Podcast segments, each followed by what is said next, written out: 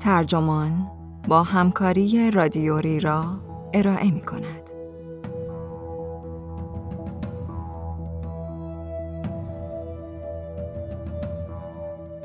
چطور یک کشور را بفروشیم؟ کسب و کار رو به به نام برندسازی ملی این عنوان یادداشتی است به قلم سامانت سوبرامانیان که در نوامبر 2017 در گاردین منتشر شده و ترجمان آن را در آبان 1401 با ترجمه بابک حافظی منتشر کرده است. من مهدی سفری هستم.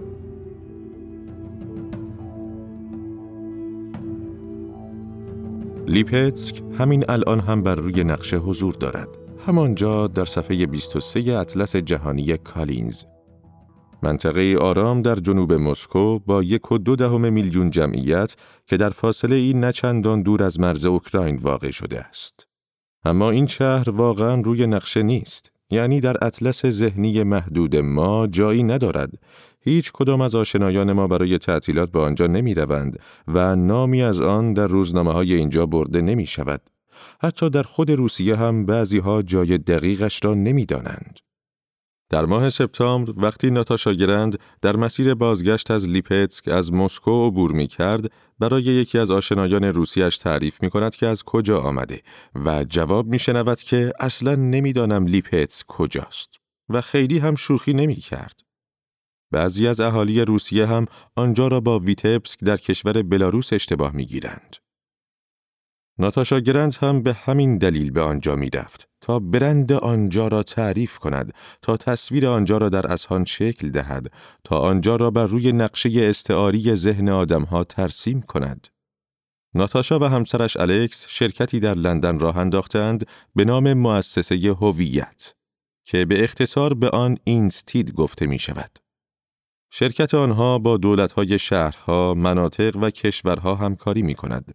این شرکت برای برندسازی مکانها استراتژی می نویسد و اگرچه بخشی از این استراتژی ها شامل رنگ و لعاب دادن به مسائل مرتبط با گردشگری آنجاست مثل انتخاب یک عبارت یا شعار تبلیغاتی یا طراحی مجموعه ای از لوگوهای گرافیکی برای محتواهای چاپی مرتبط با سفر به آنجا اما آقا و خانم گرند دنبال دستاوردهای عمیقتری هستند. آنها باور دارند که می توان هویت واقعی یک مکان را بیرون کشید و توجه ها را به سمت آن جلب کرد. یا لااقل این هویت می تواند به دولت ها نشان دهد که اهالی آنجا هم شایسته احترام بیشتری هستند. باید منابع لازم را به آنجا تخصیص داد و اینکه دولت چطور می تواند بهترین تصویر ممکن از آنجا را به دنیا نشان دهد. برندسازی ملی در قرن 21 به کسب و کار پرطرفداری تبدیل شده است و دستن در کاران آن خیلی تلاش کردند تا به دیگران بفهمانند آنچه آنها انجام می دهند با فعالیت های تبلیغاتی و بازاریابی سرراستری که قبل از آنها انجام می شده فرق دارد. آگهی نویس بقایت ماهری سرزمین موسا در اسرائیل را ارز موعود نامید و فروخت. اریک سرخ توده بزرگی از یخ را گرینلند نامید به این امید که ساکنین بیشتری را به آنجا بکشاند. میلتون گلیزر نشان من نیویورک را دوست دارم را روی یک تریلیون تیشرت چاپ کرد.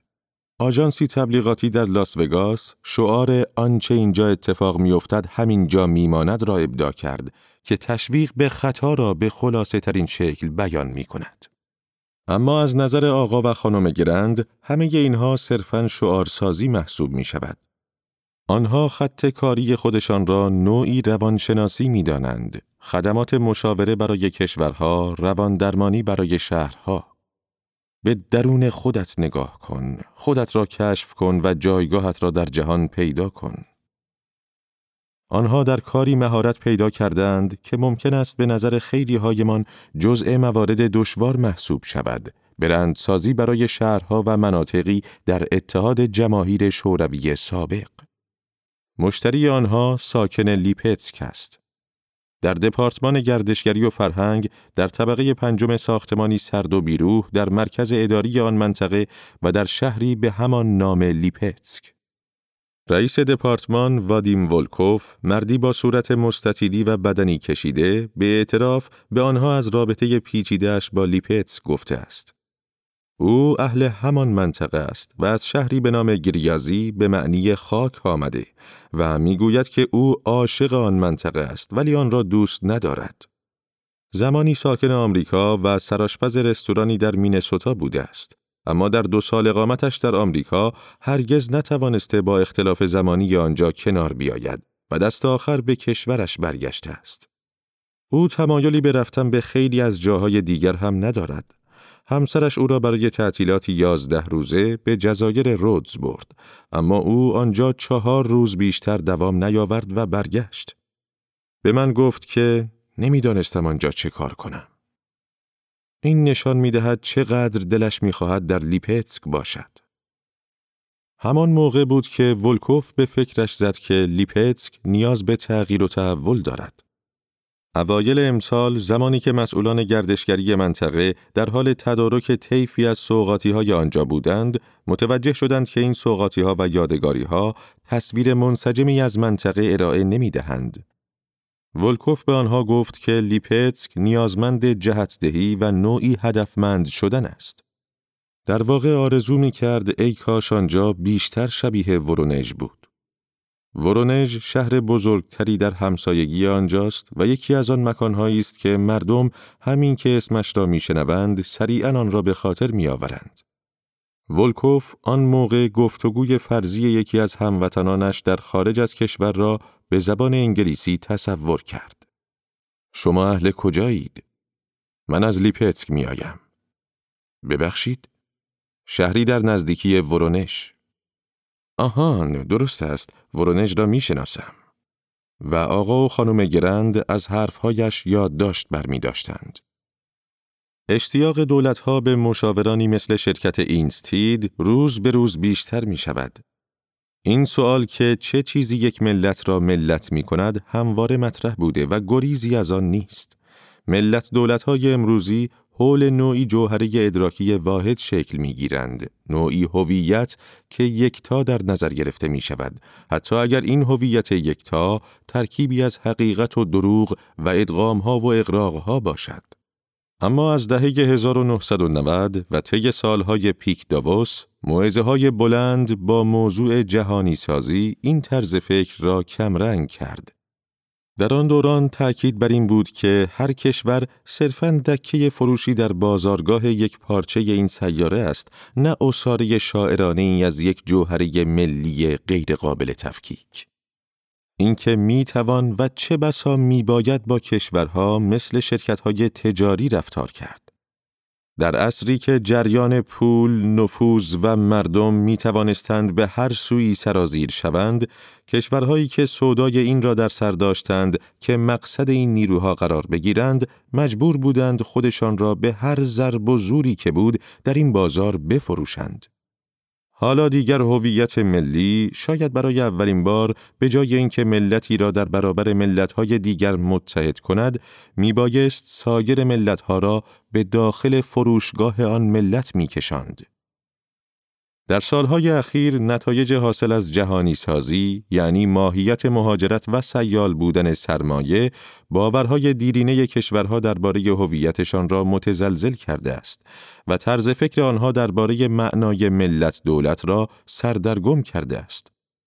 درست مثل نوجوانی که وارد مدرسه منطقه یا کشور جدیدی می شود، مثلا از لیپتسک به آمریکا می رود و حس می کند مجبور است هویتش را محک بزند، آن را تغییر دهد و از نو بسازد. چه چیزی زمین ساز برگزیت شد؟ آیا چیزی بجز عصبانیت مردم از این موضوع که به نظرشان نوعی هویت اصیل بریتانیایی که به درستی یا به اشتباه آن را به خاطر می آوردند داشت در میان آبهای کم عمق اتحادیه اروپا غرق می شد؟ یکی از پیامدهای این نوع بحرانهای هویت رشد واپسگرایانه پوپولیسم خون و خاک و پیامد دیگرش هم ظهور پدیده برندسازی ملی بوده است. هر دوی اینها دو روی یک سکند. یکی هویت ملی را تغییر ناپذیر معرفی می کند و کشف دوباره آن را مقدمه ای بر شکوه و عظمت مجدد می داند و دیگری هویت ملی را به چشم کالایی می بیند که باید شفاف شده و برایش بازاریابی شود. با این حال هر دو به روش خودشان به دنبال بازیابی یا ساختن نسخه متمایز از خود کشور هستند. اشتیاق برای کمک گرفتن از متخصصان برای مدیریت و طرحریزی هویت ملی رو به افزایش است. سایمون انهالت اولین پیشگام این حوزه در 20 سال گذشته با بیش از 50 دولت همکاری کرده است. اکنون 13 سال از عمر ژورنال دانشگاهی برندسازی اماکن و دیپلماسی عمومی که انهالت آن را بنیان گذاری کرده می‌گذرد. انجمن بین المللی برندسازی اماکن نیز در سال 2015 تأسیس شد و دومین همایش سالانه آن قرار است در دسامبر امسال طی سه روز در سوانسی برگزار شود. آقا و خانم گرند در محدوده اتحاد جماهیر شوروی سابق به شهرها، مناطق و کشورهایی مشاوره دادند که قصد داشتند از گذشته مربوط به شوروی خود فاصله بگیرند اما نمی‌دانستند چطور باید جایگاه خود را در آینده پیدا کنند. ناتاشا و الکس به همین دلیل و نیز به این دلیل که به ترتیب از بلاروس و روسیه به لندن آمده بودند بر روی کمپین هایی برای مسکو، مینسک، ایروان و همچنین برای جمهوری باشغیرستان و سرزمین پریمورسکی کار کردند.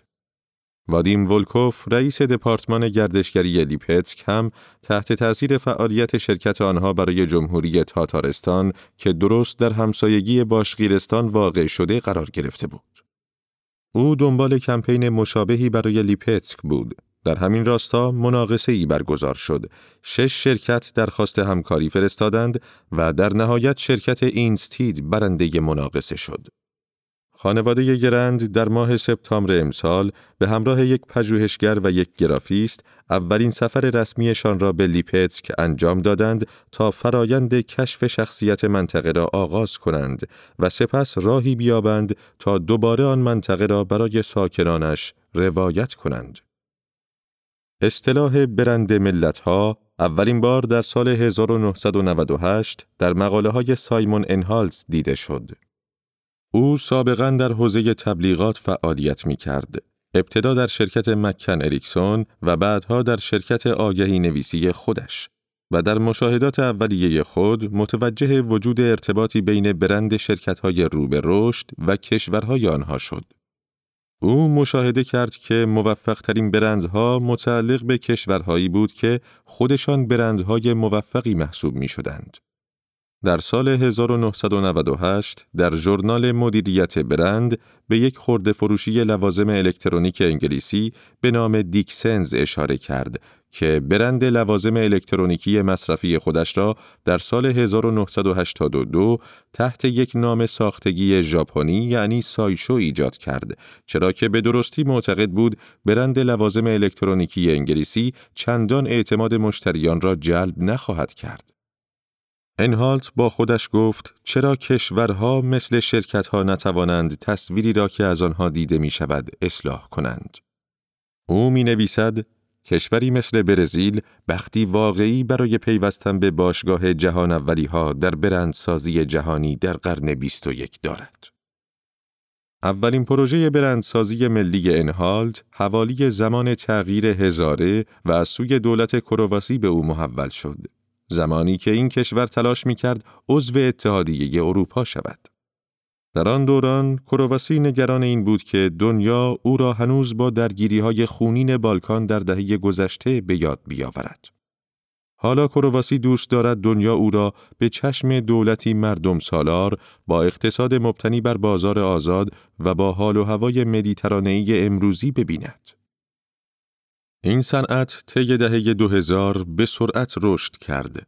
متخصص ارتباطات والی اولینز فقید که مؤسسش با فولکس واگن، جنرال الکتریک و اورنج همکاری داشت، در اواخر دهه 1990 وارد حوزه برندسازی اماکن شد. اولینز ساختن هویت ملی به شکل مصنوعی را گونه ای از مهندسی اجتماعی می دانست و بر این باور بود که مجموعه ابزارها و پیچ و مهره های مد نظر او می تواند ماشین برند یک کشور را به سادگی برند یک شرکت تنظیم کند. او در سال 2002 می نویسد آدمها شبیه همند و معنای این حرف این است که می توان از روش ها و فنون یکسانی برای انگیزش، الهام بخشی و تغییر افکار آنها استفاده کرد. تعداد انگشت شماری شرکت هستند که به طور خاص بر برندسازی ملی متمرکز شده اند حالان که بسیاری از شرکت‌های دیگر از جمله شرکت‌های روابط عمومی، آژانس‌های بازاریابی، مشاوران مدیریت و متخصصان طراحی هستند که این خدمت جدید را هم لابلای دیگر خدماتشان گنجانده اند. یک شرکت برای فرمول بندی تصویر یک کشور ممکن است قراردادی به مبلغ نیم میلیون تا چند میلیون دلار ببندد. مبلغ قرارداد شهرها و مناطق جغرافیایی به نسبت کمتر از این مقدار است. ملت نتوانستند آنطور که باید از این خدمات برندسازی بهره ببرند. تحت چارچوب آموزشی که بعدها به توافق واشنگتن معروف شد، طرز فکری که ادعا می کند کشورهای در حال توسعه کافی است خودشان را به دست بازار آزاد بسپارند تا به رشدی مطمئن دست پیدا کنند، ملتها تشنه سرمایه گذاری خارجی شدند و به صرافت افتادند که خودشان را جذاب جلوه دهند. گرجستان که در گذشته یکی از جمهوری های شوروی بود و حالا مشتاق بود که به عنوان کشوری باثبات و پر رونق دیده شود، کمپین های تبلیغاتی به راه انداخت و خودش را در شاخصهایی مثل تاریخچه شرابسازی یا سادگی تشریفات اداری با فرانسه و استرالیا مقایسه می کرد و همیشه هم در نهایت برنده کشوری نبود غیر از گرجستان. در یکی از این تبلیغات هم به شکلی گیج کننده کشور گرجستان با ایالت جورجیای آمریکا مقایسه شده بود. یا مثلا آلمان تصمیم گرفت که کشورش به عنوان سرزمین ایده ها دیده شود. جامایکا با صدای بلند کارآفرینان بالقوه‌ای را به سوی خودش فراخواند که در جستجوی معمنی جسور و خلاق بودند. معمر قذافی در سال 2004 شرکت مشاوره‌ای به نام مانیتور گروپ را به خدمت گرفت تا برند کشور لیبی را جلا دهند. آن شرکت به این نتیجه رسید بزرگترین مشکل لیبی فقدان روابط عمومی مثبت است. مانیتور گروپ طی سند چشمانداز دویست صفحه‌ای برنامه ای را ارائه کرد که طبق آن تا سال 2019 لیبی به پیشگام عرصه رقابت و برابری طلبی منطقه تبدیل می شد. اما غذافی در سال 2011 تنها هشت سال مانده به زمانی که طبق برنامه ریزی ها قرار بود کشورش به عضو سازنده تری برای جامعه جهانی تبدیل شود به دست شورشیان از قدرت خل شد تحت تعقیب قرار گرفت و به ضرب گلوله کشته شد. خیلی از کشورها در این مسیر درخواست لوگوی سفارشی می کنند. خوزه تورس مدیرعامل شرکت بلوم کنسالتینگ آژانس مشاوره برندسازی ملی در مادرید گفت که لااقل در مورد پاراگوئه توانستیم کار را بدون ساختن شعار پیش ببریم. دولت پاراگوئه از این موضوع ناراضی بود که همه کشورش را به چشم ایستگاهی بین راهی برای قاچاقچیان می‌بینند و این اطاف پذیری اقتصادی این کشور را نادیده می‌گیرند. بنابراین سال گذشته از آژانس بلوم خواست تا تصویر این کشور را از نو بسازد. استراتژی پنج ساله بلوم پیشنهاداتی در حوزه سیاست گذاری را شامل می شد که قرار بود پاراگوئه را به عنوان کشوری با اقتصادی حاصلخیز نشان دهد. اما به زعم تورس برای انجام این مأموریت داشتن یک نشان هم لازم بود. لوگویی شامل یک گل شکوفا شده متشکل از مربعهای سبز و آبی به همراه نام این کشور با حروف کوچک. تورس با حالت ناامیدی می‌گوید همیشه سعی داشتم بهشان بگویم موضوع چیزی فراتر از یک لوگوست. معمولا شهرها و کشورها با یک ایده خاص درباره آنچه مد نظرشان است سراغ شرکت بلوم می روند.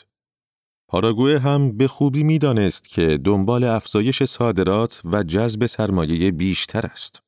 بعضی دولتها هم به دنبال افزایش گردشگر هستند. بعضی ها هم می‌خواهند برای کارکنان یا دانشجویان با استعداد جذاب باشند. هر کدام از این پروژه ها آنقدر کیک های جذابی هستند که حتی بخشی از یک تکه از آنها هم ارزش دنبال کردن دارد.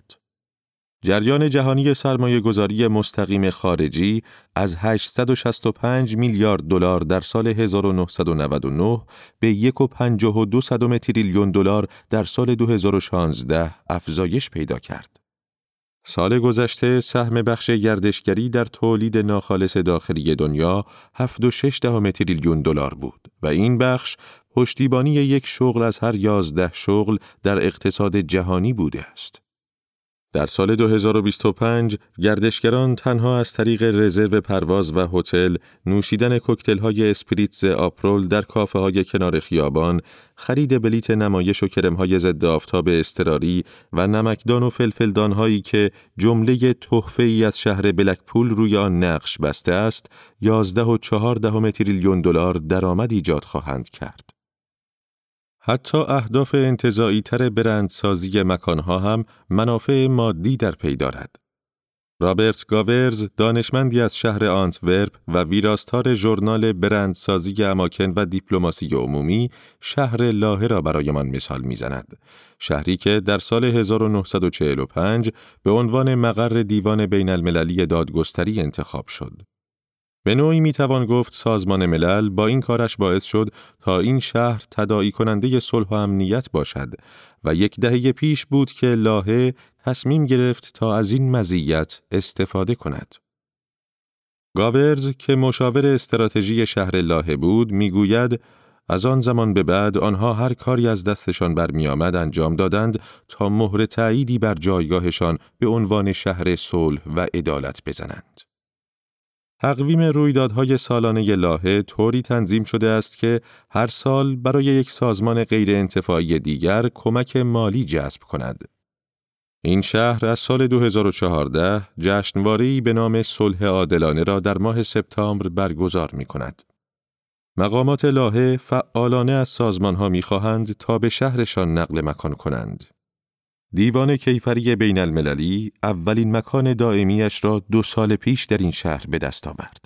حتی فضای ابتدایی استارتاپ محلی در آن شهر به آرامی به سمت حوزه امنیت آنلاین گرایش پیدا کرد. برنامهشان کاملا جواب داده و حالا دیگر اگر هر گروهی بخواهند بابت هر نوع گرد همایی یا رویدادی با موضوع عدالت یا امنیت دور هم جمع شوند مقصدی بهتر از لاهه به فکرشان نمی رسد.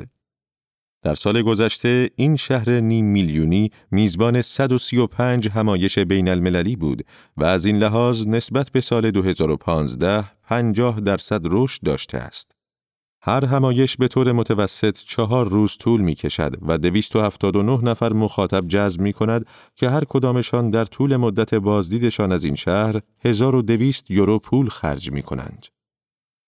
اشتیاق جنونآمیزی که برای برندسازی مکان وجود دارد، گذشته از انگیزه های تجاری، خبر از وجود سردرگمی های عمیقتری می دهد. امروزه هر کدام از کشورها، مناطق و شهرها به این نتیجه می رسند که در بازار وسیع و پرزرق و برقی به نام اقتصاد جهانی باید با دیگران رقابت کنند. بعضی مکانها پیش از این هرگز این نقش را به درستی ایفا نکردند. بعضی ها هم آنقدر ید طولایی در ایفای این نقش دارند که عادت ندارند کسی در این زمینه آنها را به چالش بکشد. هر مکان برای اینکه توجه ها را به خودش جلب کند باید متمایز باشد و منحصر به فرد دیده شود. اما وقتی فرهنگ واحد و یکسانی منظور فرهنگ حاکم بر همان بازار جهانی همه جا را در بر گرفته باشد رسیدن به این هدف کار آسانی نخواهد بود. اقتصاد جهانی اثبات کرده که می تواند گاهی عمیقا ناخوشایند باشد و مهاجرت نیروی کار خواه از نوع رفتن از مکانی باشد خواه از نوع آمدن به آنجا می تواند بافت آن مکان را تغییر دهد و پیشفرزهای موجود درباره هویت جمعی آن مکان را نقش براب کند. همه اینها به افراد حس ناامنی می دهد و بهانه را برای انواع مختلفی از ملیگرایی فراهم می کند. پیروزی عوام فریبها در انتخابات ها، ایجاد شکاف در عقاید سیاسی، اشتیاق ها برای خارج شدن از اتحادیه های چند جانبه و شورش های عوام پسند همگی به دست کسانی به راه افتاده است که روی این عدم قطعیت های جدید درباره ملیت سرمایه گذاری کرده اند. کاری که ناتاشا گرند انجام می دهد، نیازمند حجم قابل توجهی مذاکره است و خوشبختانه او در این مورد خیلی خوب است. او استعداد کمیابی دارد در اینکه موقع حرف زدن جذاب و موقع شنیدن مجذوب دیده شود. او در لیپتسک و در خلال مصاحبه با ولکوف منتظر میماند تا مطمئن شود جواب ولکوف منعقد شده است و برای محکم کاری چند لحظه سکوت هم به آن اضافه می کرد و بعد سوال بعدیش را مطرح می کرد. زندگی ناتاشا گرند کاملا میان مینسک و بریتانیا تقسیم شده است. او در مینسک و در دوران تحولات خشن آنجا بزرگ شد و سیزده سال داشت که فروپاشی شوروی اتفاق افتاد و بلاروس به ملتی مستقل تبدیل شد. او می‌گوید یادم میآید پدر و مادرم از این اتفاق هیجان زده بودند و حس می کردند واقعی بزرگ و تاریخی به وقوع پیوسته است. او از گوشه و کنار می شنید که مردم می گفتند قرنها پیش از اینکه بلاروس به شوروی ملحق شود نگاه این کشور به غرب بود و خود را درگیر امور اروپا کرده بود. می گفتند حالا فرصتی دست داده تا آن رابطه دوباره احیا شود. اما اوضاع طور دیگری پیش رفت. بلاروس در اولین انتخابات در سال 1994 آپاراچیک سابقی به نام الکساندر لوکاشنکو را به ریاست جمهوری انتخاب کرد. کسی که از همان موقع نقشه چیده بود تا در قدرت باقی بماند. گرند می‌گوید احساس مردم بلاروس بعد از انتخاب شدن لوکاشنکو را می‌توان با احساس مردم آمریکا بعد از پیروزی دونالد ترامپ در انتخابات مقایسه کرد. گرند و خانوادهش در حال برگشتن از حومه شهر به مینسک بودند که خبر پیروزی لوکاشنکو را از رادیو شنیدند.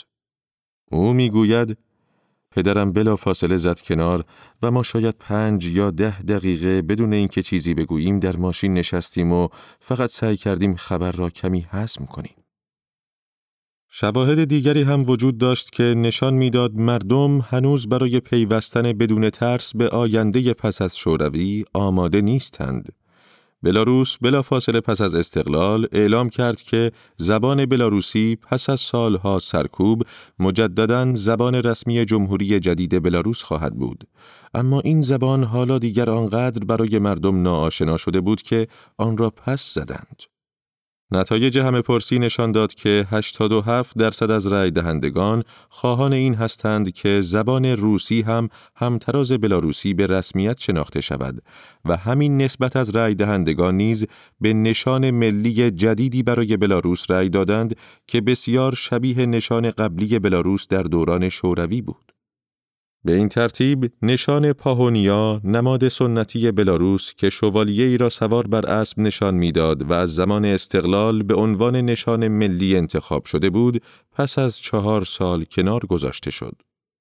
آن موقع گرند دانشجوی رشته دیپلماسی بود و دانشگاهشان نزدیک یکی از ساختمانهای دولتی قرار داشت. یک روز دید که دارند نشان ملی روی سردر ساختمان را تعویز می کنند. او و همکلاسیهایش شاهد پایین آمدن نماد پاهونیا و بالا رفتن نماد نوشوروی بودند. یکی از دوستانش به گریه افتاد. موزلات هویت ملی تأثیر خودش را بر گرند بر جای گذاشت. مسئله تنها این نبود که روحیه ملت بلاروس دگرگون شده بود، بلکه مشکل اینجا بود که او از درک ماهیت واقعی این روحیه ملی جدید عاجز بود. او در رساله دکتریش در دانشکده اقتصاد لندن کوشید تا لاعقل به خودش توضیح دهد که چرا ملت بلاروس ماندن در قید و بندهای به جای مانده از شوروی را انتخاب کرد. او می‌گوید استاد راهنمایم به من گفت رسالت را با خشم نوشته ای. او چند سالی به عنوان تحلیلگر ریسک های سیاسی فعالیت کرد و کارش ارزیابی عدم قطعیت ها و بازار کشورهایی بود که شرکت ها قصد سرمایه گذاری در آن را داشتند. بعدها او در سمیناری با الکس ملاقات کرد. الکس آن موقع قبل از اینکه برای گذراندن دوره MBA به بریتانیا برود، در مسکو وکیل فدراسیون های ورزشی بود. ناتاشا می‌گوید ما همیشه با هم درباره اینجور چیزها صحبت می کردیم. اینکه مردم چطور به چیزی تعلق خاطر پیدا می کنند. اصلا چرا این تعلق خاطر ایجاد می شود؟ تصویر مردم از یک کشور چطور شکل می گیرد؟ من بیشتر به این موضوع علاقه داشتم که چه می شود که مردم احساس می کنند دلشان می خواهد به یک دولت تعلق خاطر داشته باشند. و او هم دوست داشت بداند تصویر کشورها از بیرون چطور شکل می گیرد. این زوج در سال 2008 شرکت اینستید را ثبت کردند و خیلی طول نکشید که اولین مأموریت به آنها محول شد. برندسازی برای شهر زادگاهش مینسک. الکس گرند در اولین روز حضورش در لیپتسک مردی را می‌بیند با پوتین های مشکی پاره و گرمکن ورزشی آبی و مشکی که روی پلکان یک ساختمان متروکه نشسته است. مرد از او سیگار می‌خواهد اما او همراه ندارد. بعد الکس از آن مرد می‌پرسد در لیپتسک چه چیزهایی برای دیدن وجود دارد. مرد با ناامیدی جواب می‌دهد هیچ چیز. لیپتسک شهری با نیم میلیون نفر جمعیت که تا چشم کار می کند با زمین های کشاورزی احاطه شده است، مکانی عبوس و بیروح است. مجتمع های آپارتمانی بازمانده از دوران شوروی کثیف و پوست پوسته شدند و برج های جدیدتر به سبک عمومی اربنشاب و با پنجره های کشویی و بالکن های بیکیفیت ساخته شدند و نمای این ساختمان ها با دستگاه های تهویه مطبوع و بشغاب های ماهواره پوشانده شده است.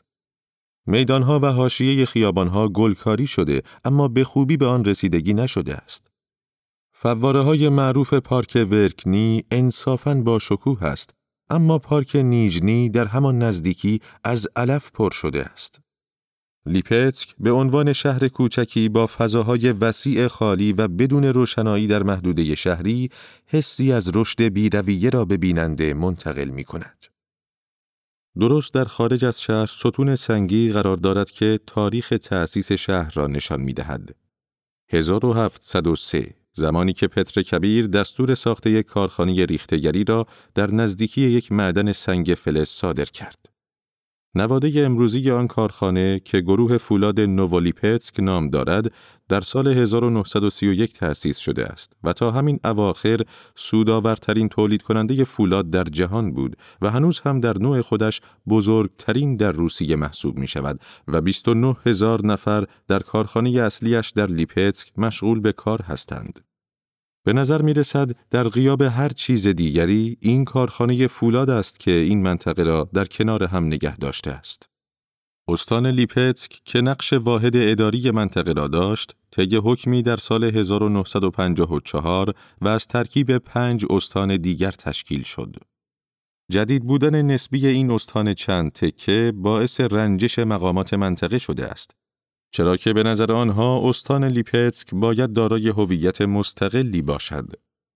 وادیم ولکوف می‌گوید هنوز هم به آنجا نرسیده ایم که بعد از صحبت با یک نفر بتوانی بگویی این آدم یک لیپتسکی است. خانواده گرند برای هویت بخشی به یک مکان چندین کسب و کار و پیشه مختلف را به خدمت می گیرند. در ساده ترین حالت آنها شبیه گردشگران غیرعادی و سخت کوش دیده می شوند. تیم آنها در همان چند روزی که در استان لیپتسک بودند از نیم دو جین شهر بازدید کردند. هم به سراغ مکانهای شناخته شده مثل کلیسای جامع آبی آسمانی زادونسک با گنبد طلایی رفتند و هم سراغ مکانهای ناشناخته‌ای مثل کارگاه پنیرسازی در کاپلیگین، موزه واقع در خانه آهنگساز اهل شوروی تیخون خرینیکوف در یلتس و منطقه حفاظت شده کوچکی برای شاهینها در وسط ناکجا آباد. هیچ موزه ای را از قلم نینداختند. در غذا خوردن هم نهایت دقت را به خرج دادند و رستورانها و غذاهای محلی را انتخاب می کردند. از تمام مجسمه ها، میدان ها و گرافیتی ها عکس می انداختند. شش دانگ حواسشان جمع بود که از هر چیزی که می‌دیدند اصاره معنای فرهنگیش را استخراج کنند انگار که دو نشان شناس به تعطیلات باشند. آنها وجب به وجب لیپتسک را به صورت هدفمند پایش کردند. معماری طراحی منوها و هنر موجود در گالری ها یک بار ناتاشا گرند به من سقلمه زد تا توجهم را به خانمی که شبیه ریبا مکنتایر بود جلب کند. ناتاشا گفت حتی مدل موی این خانم هم به نوعی معنادار است. آن خانم یکی از کارکنان فرودگاه لیپتسک بود و تازه پانزده ثانیه از پیاده شدنمان از هواپیما میگذشت. روزهایشان پر از گفتگو بود و مصاحبه هایشان گاهی ساعتها طول می کشید. طبعا بخشی از گفتگوهایشان با مقامات دولتی بود اما علاوه بر آن با تاریخدانها، متصدیان موزه، رستوراندارها، عکاسان و هنرمندان هم ملاقات می کردند. یک روز عصر سی دقیقه با خانمی صحبت کردند که کارش توربافی بود. در بعد از ظهر دیگری هم به دانشگاه فنی دولتی لیپتسک رفتند و در آنجا با کلاسی متشکل از پانزده دانشجو راجع به منطقه و تمایل کلیشان به ترک آنجا صحبت کردند. دانشجویان می گفتند در لیپتسک خیلی کاری برای انجام دادن وجود ندارد. یکی از دانشجوها به سن پترزبورگ اشاره کرد و گفت به آنجا می شود گفت شهر. الکس در دانشگاه تعدادی سوال تداعی لغات از دانشجویان پرسید. از جمله اولین چیزی را که با شنیدن هر کدام از این کلمات به ذهنتان میآید بگویید. لیپتسک، مسکو، لندن، پوتین. آنها کلی از این جور سوالات دارند و مثل روانکاوهای حرفه‌ای آنها را مطرح می کنند. اگر شهر شما یک خودرو بود، چه نوع خودرویی بود؟ اگر انسان بود، شغلش چه بود؟ لطیفه لیپتسکی مورد علاقه شما کدام است؟ الکس گرند در دفتر دپارتمان گردشگری یک برگ کاغذ سفید بیرون آورد و از ولکوف خواست تا یک خانه بکشد. ولکوف مانده بود چه کار کند؟ گفت لطفا روی من آزمایش اجرا نکن. و بعد کاغذ را هل داد آن سوی میز. گفت خودت بکش. یک مستطیل بکش با یک سقف بالای آن. اوضاع در لیپتسک به سختی پیش می رفت. تعداد کمی از مصاحبه شوندگان حاضر می شدند فکر کنند. یکی از تاریخدانهای محلی هم این موضوع را تایید کرد. گفت لیپتسک چهره مبهم و بیثباتی دارد. نقش نشانگرهای قدیمی هویت مثل کلیسا و کارخانه فولاد در زندگی مردم کمرنگ شده بود و چیز جدیدی هم جایگزین آنها نشده بود. گاهی به نظر می آمد حتی ساکنان آنجا هم به روشنی نمی دانستند چه چیزی لیپتسک را لیپتسک کرده است.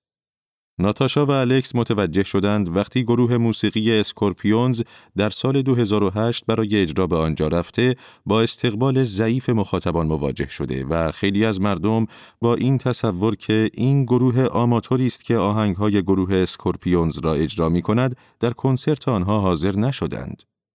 آنها مطمئن بودند که امکان ندارد گروه اسکورپیونز واقعی به شهر آنها آمده باشد. آنها از بین تمام پروژه هایی که اجرا کردند به پروژه تاتارستان افتخار می کنند. پروژه‌ای که باعث افزایش شهرتشان بین مسئولان دولت‌های منطقه‌ای روسیه شد. دولت تاتارستان که یک جمهوری با حدود چهار میلیون جمعیت در جنوب غربی روسیه است به این نتیجه رسیدند که چه در مسکو و چه در کشورهای خارجی آنطور که باید و شاید کسی آنجا را نمی‌شناسد. پس در سال 2013 طرحی را برای معرفی میراث آنجا به دیگران آغاز کردند. وقتی دولت تاتارستان شرکت اینستید را برای این منظور به خدمت گرفت، صرفاً از آنها انتظار داشت کتاب قطوری شامل تصاویر گلاسه و متن درباره آثار موجود در موزه های تاتارستان تحویل بدهند. اما آقا و خانم گرند دید محدود آنها را گسترش دادند. آنها در بررسی هایشان به دوره پادشاهان بلغار رسیدند که از قرن هفتم تا سیزدهم در آن منطقه حکمرانی می کردند. و مجموعه ای از نگرش ها و ارزش هایی را استخراج کردند که از آن زمان تا روزگار مدرن در تاتارستان دست نخورده باقی مانده بود. آنها به این جمعبندی رسیدند که مردم تاتارستان انسانهایی کمالگرا بودند. مهارتها و پیشوریشان را پیوسته در طول زمان تقویت کرده و سیغل دادهاند. اهل رقابت بودند و عملگرایی را ارزش می دانستند. آنها همچنین نسبت به گذشته خودشان احساس خسران می کنند و نیز برای مادیات ارزش بیشتری قائلند تا امور معنوی و ناملموس. خروجی های چنین پژوهشی نظیر درسهایی از تاریخ قرون وسطا یا لفاظی درباره استادی، قاطعیت و سرعت مردم ممکن است به نظر بی ساختار یا حتی ساختگی به نظر برسند. اما الکس گرند می‌گوید این موارد اتفاقا می تواند به بعضی از ابتکارات تاتارستانی ها ساختار بدهد. مدارس و دانشگاه ها این نشانه ها را در سرفصل های درسیشان گنجاندند و معماران آنها را تبدیل به نقشه کردند. مقامات دولتی در گزارش های سالانه خود بخش هایی را به ارزش های ارج نهاده شده در این کمپین اختصاص دادند. بخش گردشگری که تا پیش از آن هرگز به گرمی بخش صنعت تشویق نشده بود، توانست مقداری توجه دولت را جلب کند. وزارتخانه اختصاصی برایش تأسیس شد، بودجهش افزایش پیدا کرد و وضع آموزش در این حوزه بهتر شد.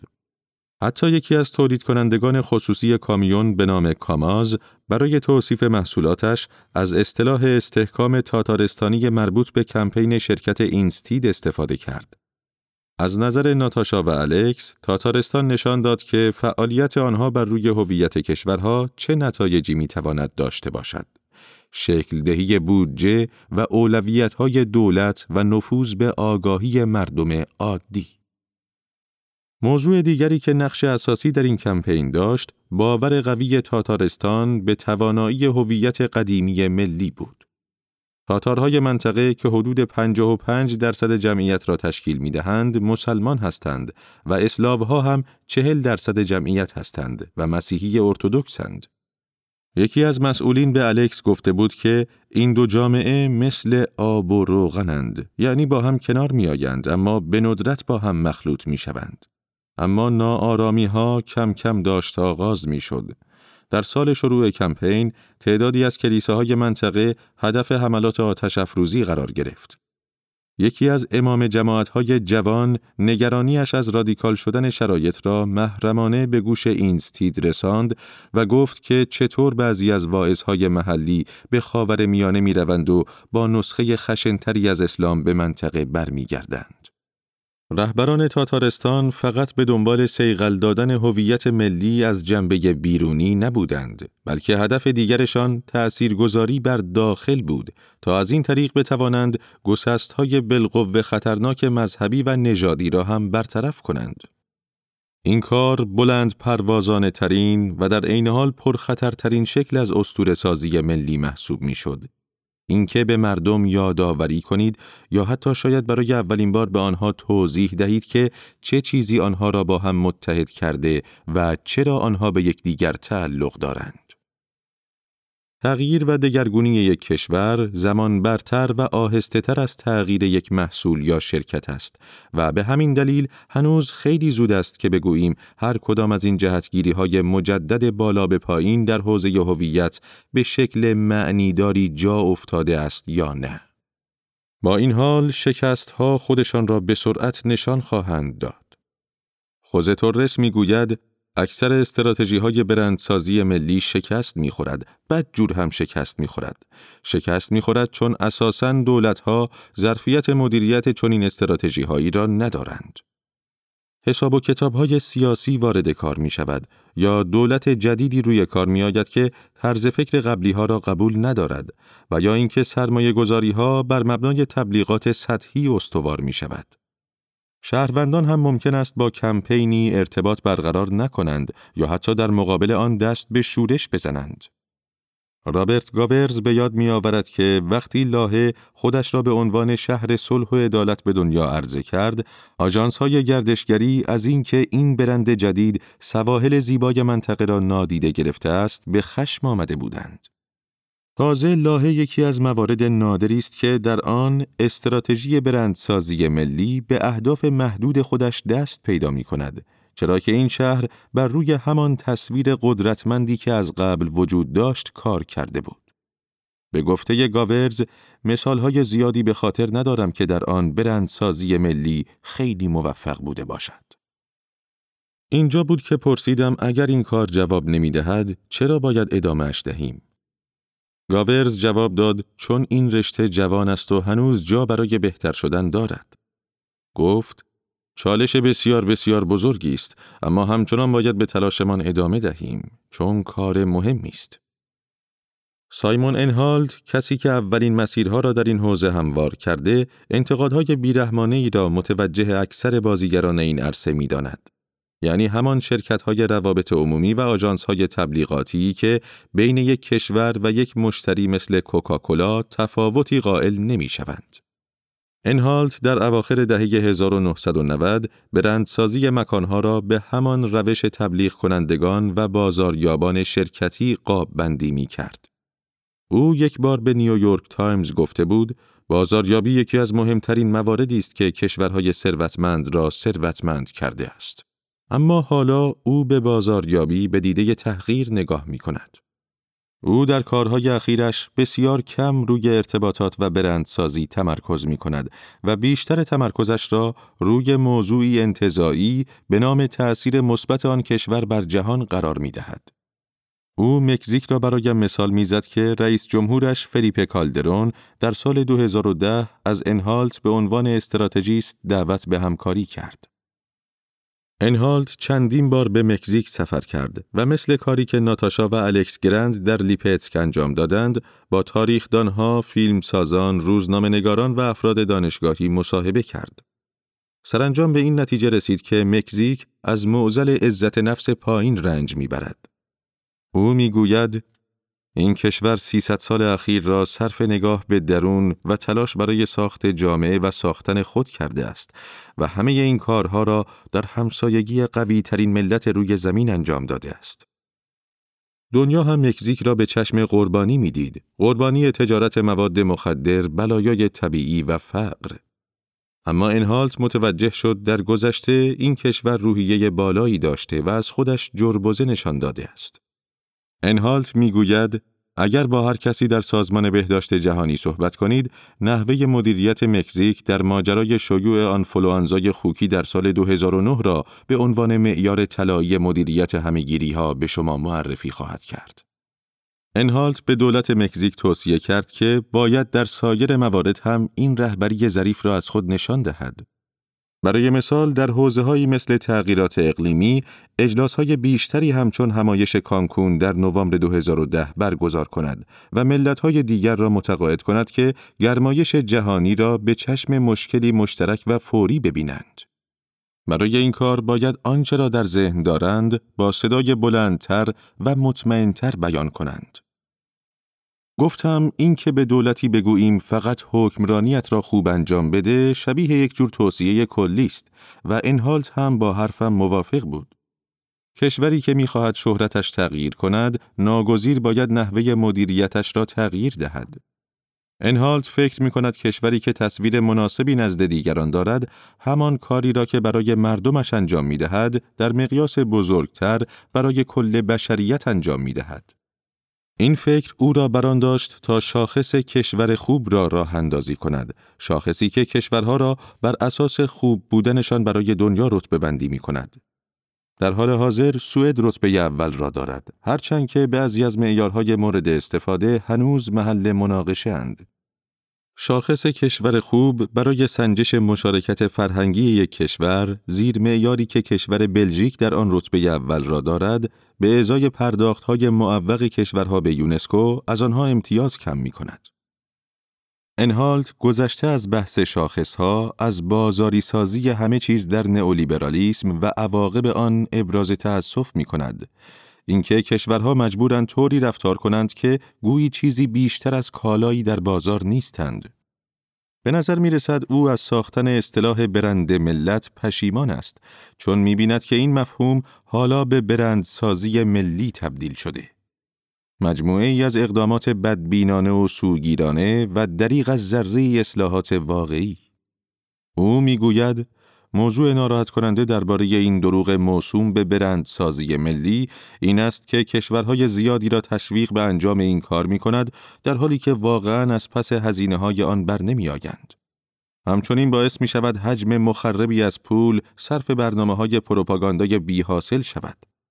تنها کسانی که از این ماجرا سود می‌برند همان آژانس های روابط عمومی هستند که بویی از انسانیت نبردند. وقتی می‌گوییم پروپاگاندا بیجا نگفته ایم. این همه عجله و اشتیاق برای پرداختن به موضوع هویت ملی و عوامل پیوند به سرزمین خیلی اوقات پیش درآمدی بوده برای دوره از سرکوب. وقتی کشوری بیوقفه معیارهایی برای تعلق افراد به سرزمین تعریف می کند، در واقع دارد شرایط عدم تعلق به سرزمین را نیز تعریف می کند. بعد از اینکه دولت آمریکا در سال 2002 یکی از مدیران اجرایی مدیسن اونیو را انتخاب کرد تا دستی به سر و روی برند USA در خارج از مرزها بکشد، نائومی کلاین می نویسد تنوع و مباحثه نیروهای حیاتی برای آزادی اند و نیز دشمنان برندسازی، برندهای قدرتمند قابل پیش بینی و منظمند. اما مردم سالاری اگر نگوییم مطلقاً سرکش به هم ریخته و متمرد است.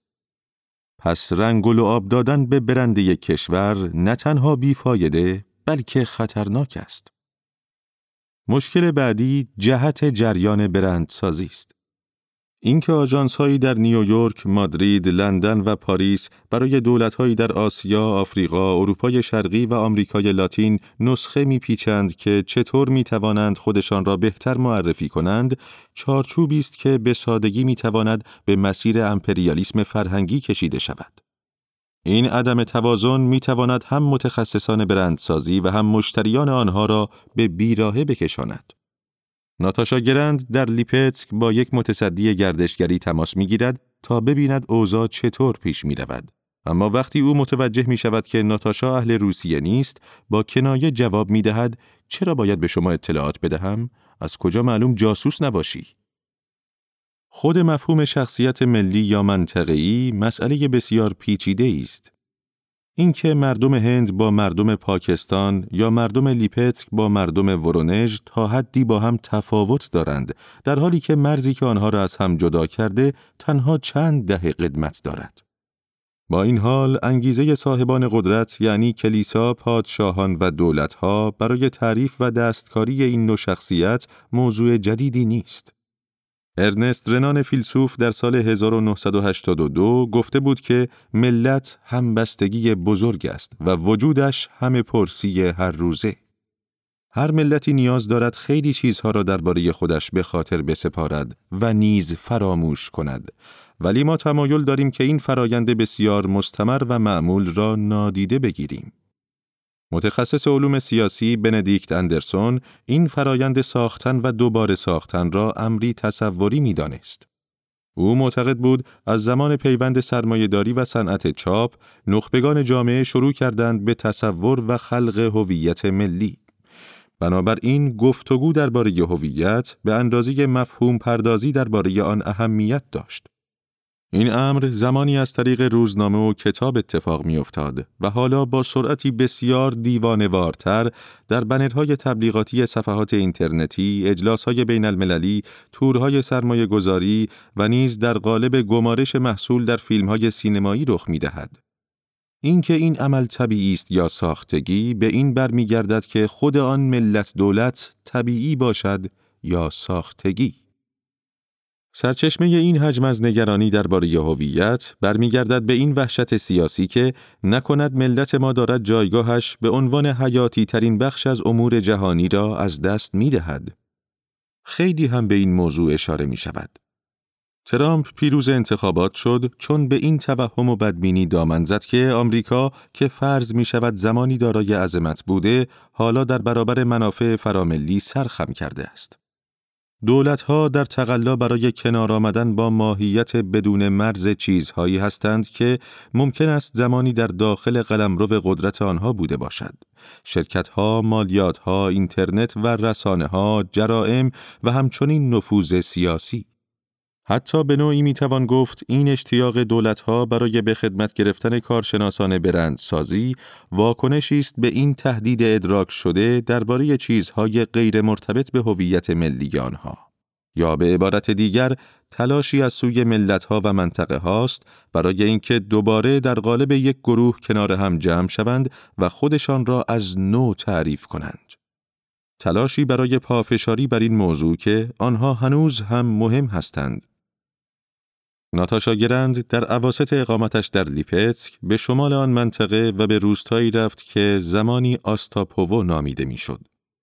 اینجا جایی است که لئو تولستوی رمان نویس در سال 1910 درگذشت.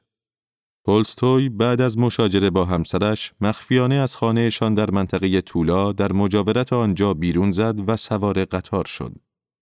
واگن درجه سهی که سوارش شده بود سرد و دود گرفته بود. بنابراین او بیمار شد و به ناچار در آستاپوو از قطار پیاده شد. دکتری او را در خانه رئیس ایستگاه بستری کرد، جایی که سرماخوردگیش به زاتوریه تبدیل شد. خبرنگاران و پزشکان متخصص به دهکده سرازیر شدند و خانواده تولستوی هم خودشان را به آنجا رساندند. اما او تنها یک هفته قبل از اینکه از دنیا برود در آستاپوو زندگی کرد. حالا ساعت ایستگاه قطار آنجا عمدن روی شش و پنج دقیقه صبح یعنی زمان مرگ او متوقف شده است. خانه رئیس ایستگاه تبدیل به موزه شده و اتاقی که تولستوی در آن بستری بود دقیقا همانطور که در سال 1910 بود حفظ شده است. یک تخت کوچک در گوشه ای از اتاق، یک صندلی در پایین آن و حتی طرحی از سر آن بزرگ مرد با آن بینی بزرگ و دسته های نامرتب ریش بر روی کاغذ دیواری کنار تخت ترسیم شده است. ممکن بود تولستوی خیلی راحت آن روز با همسرش آشتی کند یا ممکن بود سوار قطار دیگری شود یا در طول سفرش دیرتر مریض شود و جای دیگری از قطار پیاده شود. اینکه او در آستاپوو از پای درآمد و درگذشت رویدادی کاملا اتفاقی بود. درست مثل تمام اشکال دیگر خصیصه های ملی و داستان هایی که در پس آنهاست. اما آستاپوو روی این حادثه تاریخی خیمه زد و دو دستی به این لحظه فوقالعاده مهم چسبید. در سال 1932 نام دهکده تغییر کرد و حالا بر روی نقشه به نام لئو تولستوی ثبت شده است.